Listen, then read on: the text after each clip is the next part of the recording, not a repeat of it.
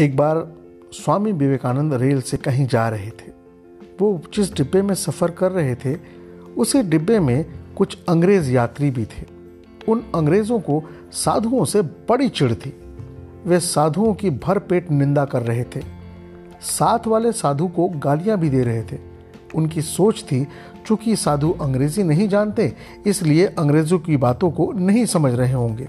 इसलिए उन अंग्रेज़ों ने आपसी बातचीत में साधुओं को कई बार भला बुरा कहा।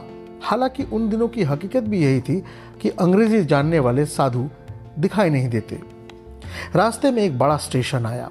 उस स्टेशन पर विवेकानंद के स्वागत में हज़ारों लोग उपस्थित थे, जिनमें विद्वान और अधिकारी भी थे।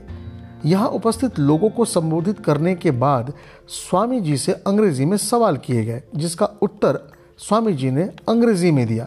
इतनी अच्छी अंग्रेज़ी बोलते देखकर उन अंग्रेज़ यात्रियों के कान खड़े हो गए, उन्हें सांप सूंघ गया, जो रेल में उनकी बुराई कर रहे थे।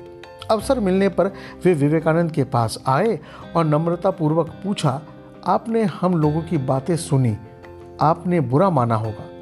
स्वामी जी ने सहज और शालीनता से कहा, मेरा मस्तिष्क अपने ही कार्यों में इतना व्यस्त था कि आप लोगों की बातें सुनी भी पर ध्यान देने के बजाय मेरा काम किसी और काम पे रहा, इसलिए उस पर अवसर नहीं मिला।